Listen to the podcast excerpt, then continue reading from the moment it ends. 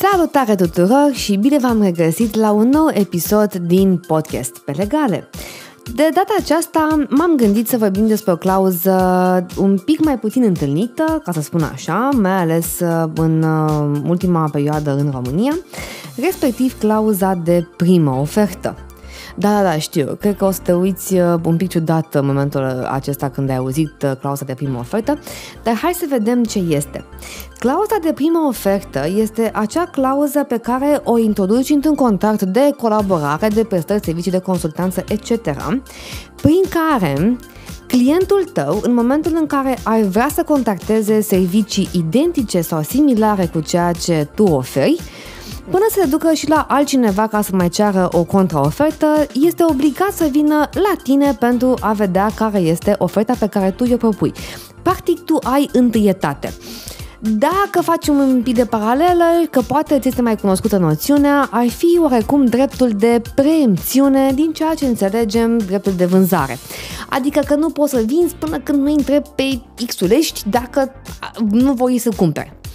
Hai să luăm un exemplu uh, uh, practic. Să spunem că ești o agenție de digital care face pentru o bancă o campanie de Paște.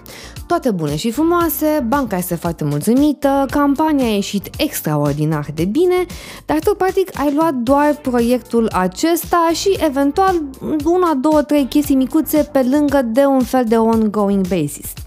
Tu poți să prevezi în contract clauza de primă ofertă prin care îi spui băncii la modul următor. Dragă bancă, uite, eu îți prestez doar campania asta sau doar serviciile astea, pentru tine. Dar eu de obicei fac multe servicii de digital care te-ar putea ajuta în activitatea ta curentă de zi cu zi. În momentul în care tu vii cu un brief pe piață, Până să-l arunci la alte persoane, la, adică la alți prestatori de servicii, dă-mi mie mai întâi ca să-ți fac o ofertă. Și să spunem că ai termen de șapte zile pentru a răspunde la acea ofertă. Acum o să mă întreb pe bună, Ana, da, eu răspund la oferta respectivă și după aia nu știu exact ce se întâmplă, că n-am, mă alege, nu mă alege. Complet de acord cu tine.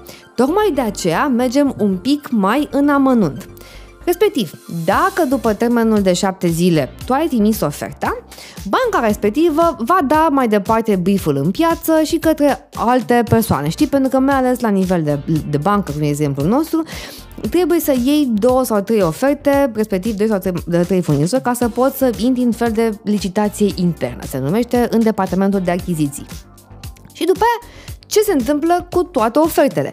Păi, simplu, uite, banca se uite și spune, hm, uite, am oferta de la cel cu care colaborez acum de 1000 de lei, oferta asta de la 1800, oferta de la asta de 1500, oferta de la asta de 1700, să spunem. Pur și simplu am dat aici niște cifre uh, aleatorii.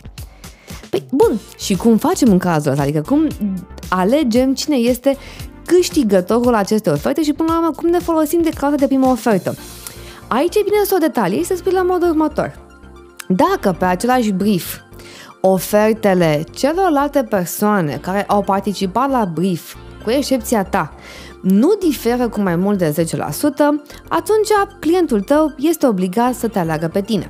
Altfel spus, dacă tu ai oferit 1000 de lei pe brieful respectiv, dacă banca a dat mai departe brieful acela și nu a dat nimeni sub 900 de lei, banca este obligată să semneze pe mai departe cu tine și pentru proiectul respectiv.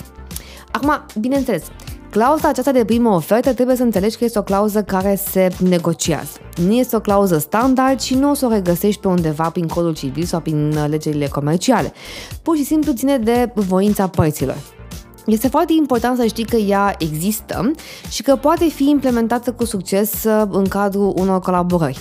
Mai ales când vorbim de proiecte în digital sau de campanii pe termen mediu și lung, spre exemplu 36 de luni, Chiar dacă tu alegi o bucățică mică din toată campania respectivă sau un proiect care este ongoing, dar e destul de limitat din punct de vedere al prestației, ar trebui să știi că vei putea să negociezi cu colaboratorul tău și posibilitatea că dacă este mulțumit de tine să îți dea proiecte în continuare și oarecum să fie obligat să facă asta dacă ceilalți nu dau o ofertă mai bună decât a ta cu un anumit procent.